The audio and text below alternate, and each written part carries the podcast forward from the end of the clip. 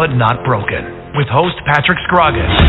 As a U.S. Army attack helicopter pilot deployed in Iraq, Patrick faced a devastating crash, which resulted in him dying, losing a leg, and a slew of broken bones. Patrick's story of rehabilitation has helped others to overcome their own obstacles. Each week, Patrick recounts stories of inspiration and interviews guests who have overcome remarkable obstacles. This is Wounded but Not Broken with your host, Patrick Scroggins.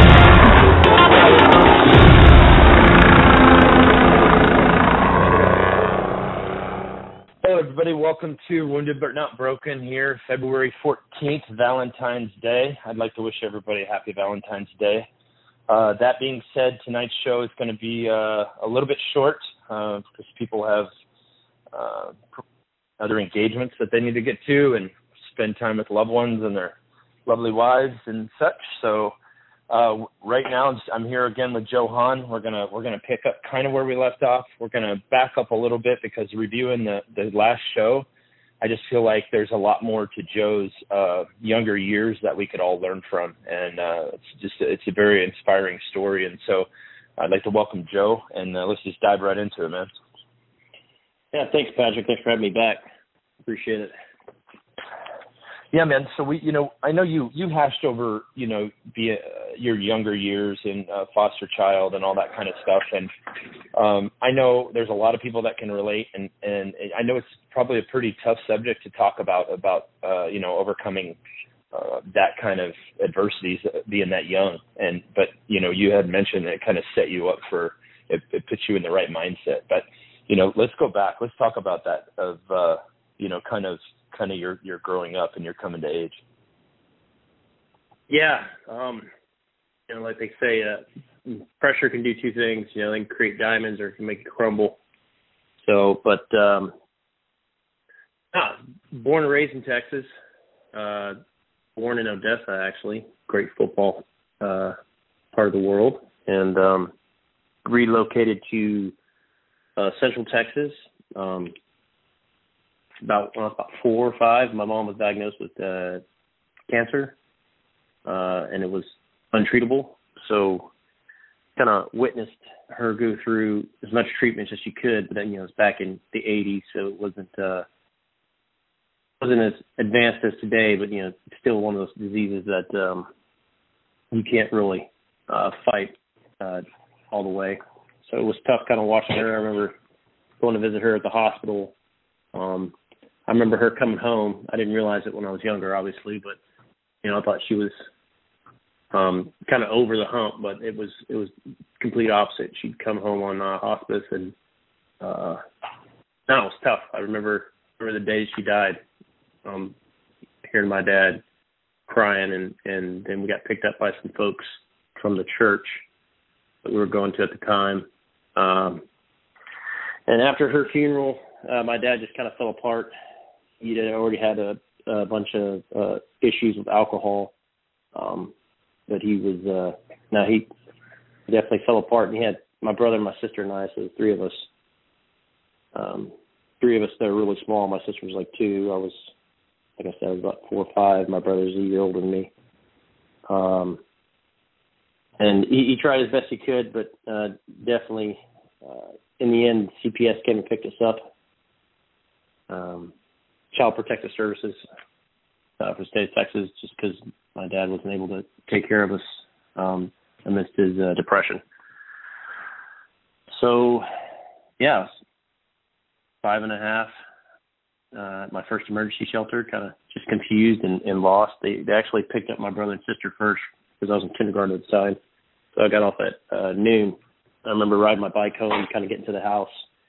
Um, my dad was kind of scrambling around. He was panicking um, I was, you know, just kind of lost and I was like, hey, where's Dennis and Tiffany? And uh, he was like, all right, get in the car. And we were to, I remember it was, it was kind of a funny little day because at first we started driving up to Oklahoma where my aunt and uncle lived. Um, and then he turned around and started uh, driving the opposite direction and he went back and goes, hey, you want to go live in Mexico? And I was just like completely confused, but um, he ended up turning back around, went back to the house and um, slept at the neighbor's house. And then the next day that the state came and picked me up by myself, and so I ended up in a different uh, emergency shelter than my brother and sister did initially. we floated around for about two to three years in different homes, and we finally got together at a at a home. They kind of put us all together because my dad was. Well, they were trying to give my dad an opportunity to kind of straighten himself out and take us back, but uh he he couldn't pull himself together. He was uh down a deep dark hole, and um the state of Texas ended up uh, terminating his parental rights, and we went up for adoption. Uh, first time I was about eight. Um, at this awesome home, uh, these people were really excited uh, to, to take us in, and um, we get to the home. Uh, great people lived out in the country. They actually owned emus. That's how they were making their money. Believe it or not, adoption is a, a costly process, no matter how you look at it. And you want to make sure you're financially stable as well as uh, you know good home. You know, married and, and uh, not too many obligations. So as people worked at home, they raised emus. Um, uh, a couple months into, because you have like a six month, uh, call it a trial period, but you kind of get used to living at, uh, being in a family together. And, You know, the, the people that aren't used to having kids are getting used to having kids, and the kids are getting used to have a full time family. Uh, at this point, I'd already been through at least 10, 12 different foster homes. Um, a couple months into it, uh, they were kind of telling us that uh, that they only wanted our little sister. They didn't want the two boys because they always wanted a little girl, and, and me and my brother, I guess, were kind of a handful at the time. And so they asked the uh, caseworker if they could just have her. Um, and uh, state Texas caseworker at the time, she was awesome. Basically told them flat out, no, you got to adopt all three of them. We're trying to keep these three together. They've been through a lot. Um, they put us back into foster care. Uh, we bounced around a couple more homes. Uh, and then second time we went for adoption, about 13. Uh, same thing ended up panning out was they wanted my little sister. She's a couple years younger than us. So initial time she was like five, and the second time she was like eight. Um, same thing. The, the home was all like, can, can we just adopt a little girl? Uh, so uh, it was tough. They pulled me and my brother aside and they, they sat us down. I was 13, he was 14. They they basically explained to us like, hey, um, we can put all three of you guys back in foster homes and try to put you guys up for adoption. But you guys are getting of age, you and your brother, that no one wants to adopt a teenage kid, especially teenage boys. and they uh they basically gave us a choice. They're like, hey, um, you guys want uh want all three to go back into care? Or do you want to have your sister become adopted by this family and and you guys go back into foster care? So uh, no, we we talked about it and we're like, hey, we want want our little sister to at least have some resemblance of a uh, a good life. So we blessed it and nodded to it. Told her casework at the time, um, yeah, let's let's do it. Keep her there. Let her have the family, and we'll go back to foster care. Um, bounced around to uh, 20 or 30 more homes before I finally uh, settled in in one foster home my junior in high school was uh, actually a a lifesaver because at the time I was I was at home. I, I kind of mentioned it last episode about the the home I was at that basically the kid graduated high school and they dropped him off at a bus station and that was the home before my last one. Um, and I you know I got scared, nervous. I didn't have a driver's license, I had a bank account.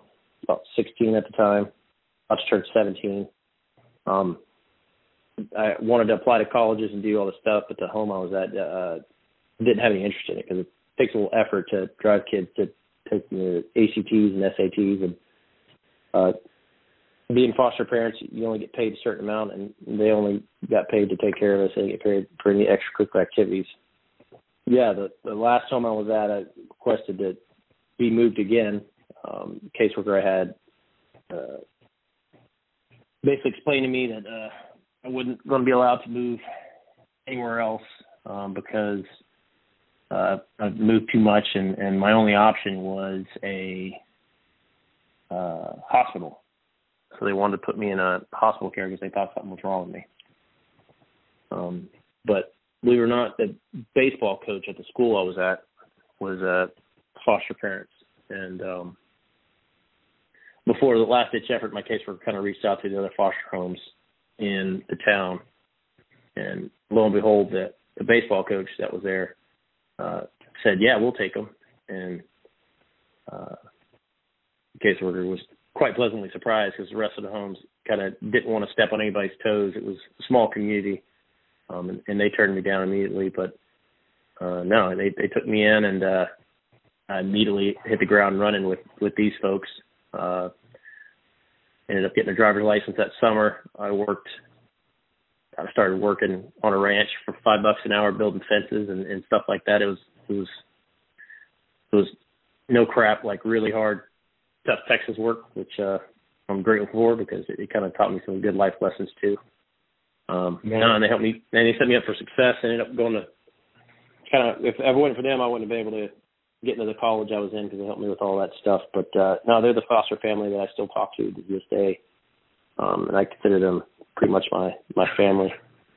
Man, that's that's a that's a pretty powerful story, and uh, it just brings us right now. We're going to take a break, and I'm going to let that every, everything sink into the listeners about about what you just said, and uh, we'll pick we'll pick back up where you left off after the break. Here's a word from our sponsors.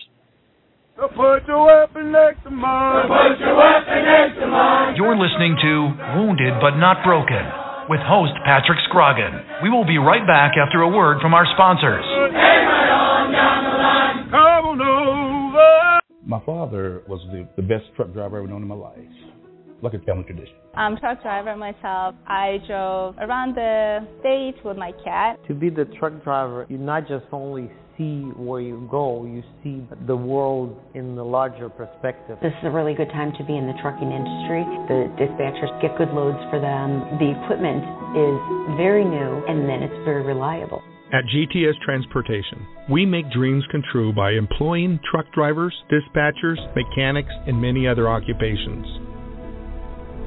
Consider joining our rapidly expanding team where we put quality, human dignity, and respect back into the workforce. Contact us by visiting our website at gtscarrier.com or call us at 847 754 4667. That number again, 847 754 4667. Dallas Corporation and Dallas Logistics a proud supporter of the Veterans Radio broadcast for over 15 years. High quality printing services and warehouse distribution have been our hallmark since 1985, serving Fortune 100 companies for over 35 years. Check us out at www.dallascorp.com. Attention, all U.S. veterans. You have served this country with honor and pride. So why is it so difficult to receive the benefits you deserve? Filing a VA claim is complicated, it's cumbersome, and time consuming. Many veterans have a problem identifying what conditions they should apply for. VDAC, Veterans Disability Application Caddy, is an online application that greatly assists you with filling out your application and identifying the disabilities that you're entitled to. The VDAC process takes about 15 to 30 minutes from start to finish.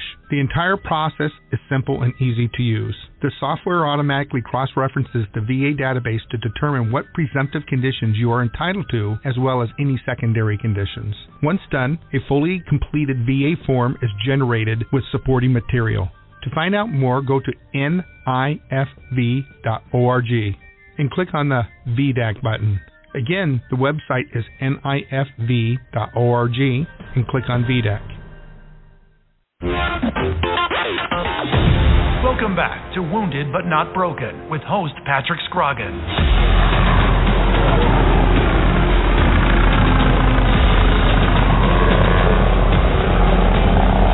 Hello, everybody. Welcome back. I know that uh, you know that's that was a pretty powerful uh, segment of that episode, and uh, for Joe to open up and, and tell that story, you know, I'm grateful. I think a lot of people can learn from that because if you look at it from a different perspective. You know, bad things happen to good people, but it's up to them good people to make the best of the bad things. And you know, I, I mean, I can't speak for Joe, but uh, to me, that would be.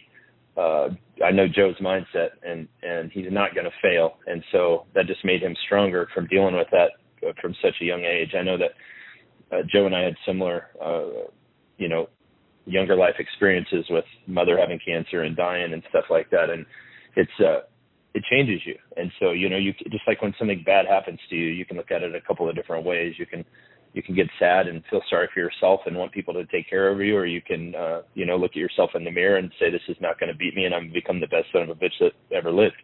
And that's that's the mindset you got to have. And, and it sounds like, uh, well, I mean, that's what Joe's done. I mean, he's become, you know, uh, the things that Joe accomplished in his life are unbelievable. But Joe, I just have a couple questions for you. So, at a young age, I mean, I know that that had to affect you. Um, and you know, eh, when did you start approaching that stuff as you know, and, and turn it into a positive to to really drive you? Uh, God, it, it it was in my high school years for sure. Um, like eighth grade, kind of on.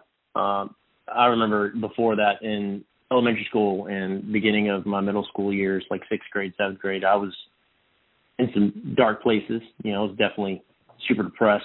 Uh, I felt unwanted. Um, you know, bounce around from home to home, just from different perspectives. Not, I mean, I, I bounced around to so many places. Uh, I started seeing foster homes that I was initially put into when I was like five or six. And then when I'm like twelve, thirteen, I'm like, hey, I, I used to live here, and like, yeah, yeah. And then we had to move you, and, and you're back now because there's not a whole lot of other homes we can move you through.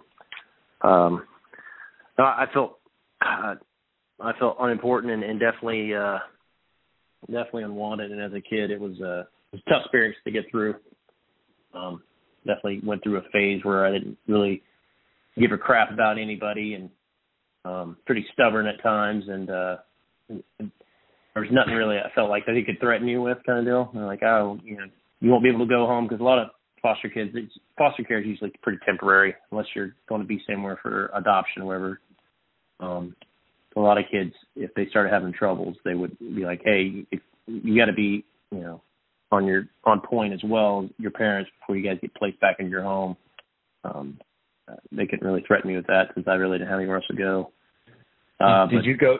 Did you go through like a lot of bullying at school and, and stuff like that? I did. I did. Uh, I, I was kind of goofy in school. Um, definitely kind of used that to hide some of my uh, my darker times, and so it's a big goofball. I wasn't afraid to take a dare. Um, sometimes I would uh, make stuff up to to seem cool, but no, I, I definitely went through a couple schools because I went through big schools, small schools, medium sized schools, and uh, especially being a foster kid, you're not uh, you're not one of the kids that's been there since kindergarten. That's been a part of the community since, especially in Texas, very community based. Um, so at first, being the new kid's kind of cool, but afterwards, they kind of find out you're a foster kid, and it's like, uh, it's definitely a different different uh, perspective on what kids think of you. Um, yeah, no, it was uh, definitely was bullied quite a bit uh, in my elementary and junior high years. So the the way you look at it now, I mean, the the things that you've accomplished are tremendous, and and we're going to talk about more about that uh, next week. But you look at it now, you know, would would you change anything? Uh, it's tough, you know, because I, I wouldn't want to change it because I definitely experienced a lot as a kid. Um, that kind of helped shape who I am. Uh, I mean, there's some things I wish I would have had an older version of me to kind of shake myself a little bit. Um, be like, hey, dude, you know, all you got to do is kind of focus on something. Uh, but the big thing that was my focus growing up, I, I wouldn't change anything uh, in the grand scheme of things. Uh, but uh, the big thing that I was focused on when I was growing up was being a doctor. Like ever since I learned that you know my mom died of cancer, I was like like six, seven years old um, when my dad lost his rights and they're trying to put up for adoption, you know, at that age, I was like, you know what, I'm gonna cure cancer and be the guy that does it. And uh, I did all the into science and math, and you know, I had this fake lab coat and would uh, pretend like I was mixing stuff up, and and had this microscope that I always carried with me. Um, as much as I could have uh, bounced around from home to home, but um, yeah, I definitely well, wouldn't uh, really change too much about it. And so the the doctor dream that you had, you were you were doing that right? Like you went, you were going to A and M to be a doctor. Yeah, uh, had a pre med. Uh, I was going to yeah, pre med. Uh, biomedical science was the uh, degree, bachelor's degree I was going after, and um, I was doing real well. I'm uh, like a three eight something in college my first year. I was, I was horrible at history and English, so it was a struggle for me. But like organic chemistry, and anatomy, and stuff, I, I was crushing those things. It was just something that really interested me. Um, so yeah, I was doing I was doing great when I was in college, and that was my main focus. Like the military, like I mentioned before, the military really didn't cross my mind until after September 11th. Right, as it as you know, same for me. I mean, it was uh, you know a lot of us that was kind of a turning point in in our lives in our country and and the history. You know, just wanted to be a part of it. But uh, you know, that being said, um, we're going to break one more time here for word from our sponsors. When we come back, I'm going to give a closing because it's Valentine's Day, and a lot of us have things planned. And then uh, I'll just say that next week that we are going to jump into Joe's amazing military career. Uh, so we'll be right back. Word from our sponsors. So put your weapon next to mine. put your weapon next to mine. You're listening to Wounded but Not Broken with host Patrick Scroggin. We will be right back after a word from our sponsors.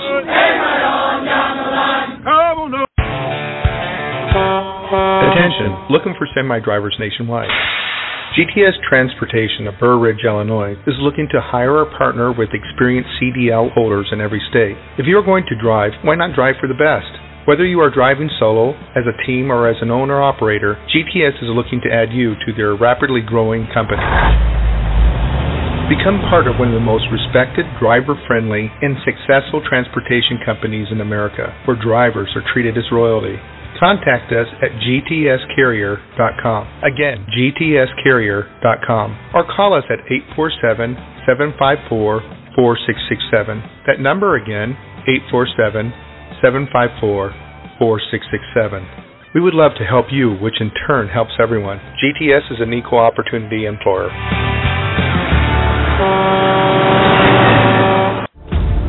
Dallas Corporation and Dallas Logistics, a proud supporter of the Veterans Radio broadcast for over 15 years.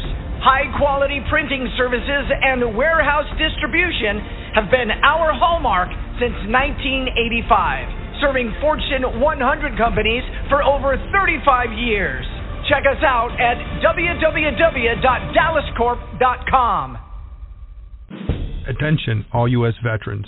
You have served this country with honor and pride. So why is it so difficult to receive the benefits you deserve? Filing a VA claim is complicated, it's cumbersome, and time consuming. Many veterans have a problem identifying what conditions they should apply for. VDAC, Veterans Disability Application Caddy, is an online application that greatly assists you with filling out your application and identifying the disabilities that you're entitled to. The VDAC process takes about 15 to 30 minutes from start to finish. The entire process is simple and easy to use. The software automatically cross references the VA database to determine what presumptive conditions you are entitled to, as well as any secondary conditions. Once done, a fully completed VA form is generated with supporting material. To find out more, go to nifv.org and click on the VDAC button. Again, the website is nifv.org and click on VDAC. Welcome back to Wounded but Not Broken with host Patrick Scroggin.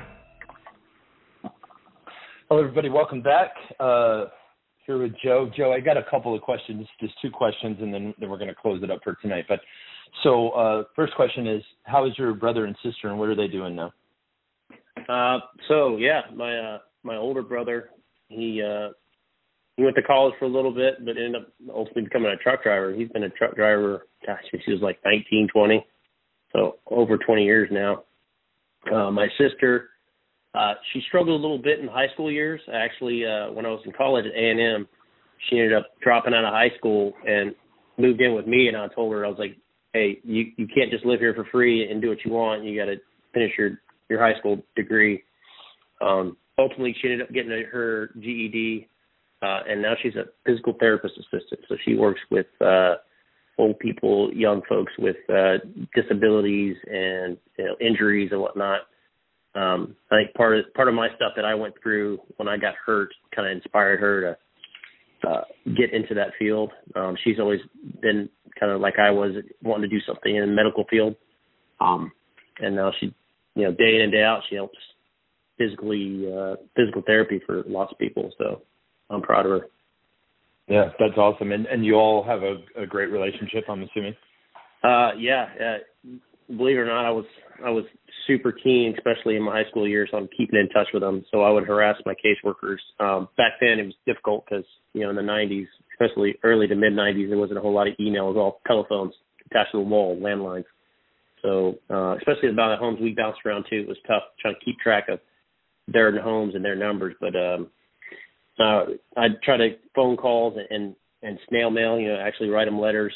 Um, and we graduated high school and we all ended up, you know, getting phones and whatnot. And like I said, now we're, we're extremely close. And I talk to my brother at least once, twice a week. Same thing with my sister. Um, and it's it's kind of rare because majority of kids that uh, kind of graduate out of foster care um, without a whole lot of nowadays they're actually got a whole lot of uh, resources for kids transitioning out of foster care but uh back then it was they're they were very limited. So most kids would end up going back to their their home states kind of turning into to crime or or gangs or something. Um god there's like a outrageous percentage like 70 75 percent would ended up you know getting in some some type of trouble in some way shape or form um and so it's, it's rare to see uh uh, especially all three siblings kind of turn out something great and not be stuck in somewhere. So, yeah, that's that's awesome. And uh, did your did your father ever ever come back into the picture? And, and uh, you know, I know you know that uh, unfortunately he recently uh, passed away, but uh, did he come back in the in the future or in the in the picture, and you were able to to repair some of that uh, trauma from when you were younger? So that so my my senior in high school, I uh, I had a, a CASA volunteer that was assigned to me, an advocate pretty much, um, and they helped me get a private investigator, and that was my one thing I wanted. I was like, hey, I don't want anything else in the world, uh, but I want to make sure my dad's at my high school graduation. Can we find him? Um, and we had a private investigator track him down to Washington State. Um, and I, with the money I earned from the summer before working fences, we bought him a plane ticket. Uh, so him and his girlfriend at the time uh, were at my high school graduation, and that was a big uh, healing moment for me, uh, just because you know I was able to. You know, I, I wasn't sure how he mentally took you know not being around and not losing his parental rights and kind of um, just being a mess most of his life. But we told him it's like, hey, you know, the past is the past. You know, me and my brother graduated the year before, and I was graduating that year, and we told him we're like, hey you can you we want you in our lives. There's no way that anybody can keep you away from that uh, now because we're out of foster care. He wasn't allowed to come visit us after he lost his rights. Um, but as adults, you know, they had no say. It's up to us. And so we told him, "Hey, we want you in our lives. You can. You are still our father."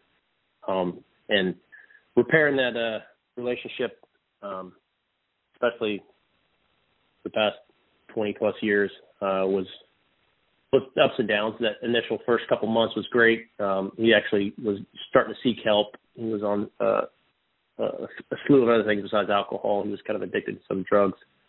Um, and I think him flying down there and seeing us and kind of hearing us say that we forgive him and that we want to be a part of his life, he started going on a, a pretty good road there for a little bit, uh, which was great. Uh, and yeah, no, we, we mended that relationship as best we could. Uh, and then started doing you know, being adults, starting to get into careers. I was going to college and I joined the Navy. Uh, and he kind of fell off the wagon again and, and started uh, down his uh, destructive path a little bit. Um, yeah, the story with my dad was uh, was tough because, uh, especially recently, past few years, um, he's been really hard. He's almost seventy, but drugs and, and alcohol took a toll on his body, and he ended up going to a coma a few years back because uh, he overdosed for about three days, and I thought that would uh, kind of shake him sober. Um, but you know, after he got out of the hospital, he got back to the house he was staying in, uh, he ended up kind of falling back down that path again. But I, I, I told him, I was like, hey man, you, you're not going to die alone no matter what path you choose. Um, and so I basically would come around at least once a month, once every other month, and just harass him, make sure he had food and water, and and I'd yell at his landlord um, because he was definitely getting neglected, but part of it was his fault and part of it was the landlord's fault. Uh, long story short, though, he ended up getting hit by a car about six months ago because uh, he decided he wanted Sonic at 1:30 in the morning while he was drunk and high. Um, and ended up breaking both his legs pretty bad. Uh, they flew him out here closer to me, close to Dallas, uh, to get you know surgery and whatnot, and uh, he was like forced to sober up completely. Because obviously you're in the hospital getting your your legs fixed. You've been through that, and uh, so have I. Like it was reconstructive kind of deal, plates and screws, the whole nine yards. Um, and uh, no, it was it was good seeing him clean because after all the surgeries and kind of came off of that, he was uh, kind of getting motivated. Um, he ended up developing an infection in one of his legs, and they had to amputate uh, above the knee on it. And I thought I was going to lose him for depression because he was super depressed there for you know about a month, two months. Um, but then he started, you know, they started talking about prosthetic legs, and he got super stoked. And he, uh, like, yeah, like probably a month ago, he was he was talking about how he's getting up and walking, and, and I better, you know, watch myself because he's come and kick me with his good foot in my ass. And I thought it was funny.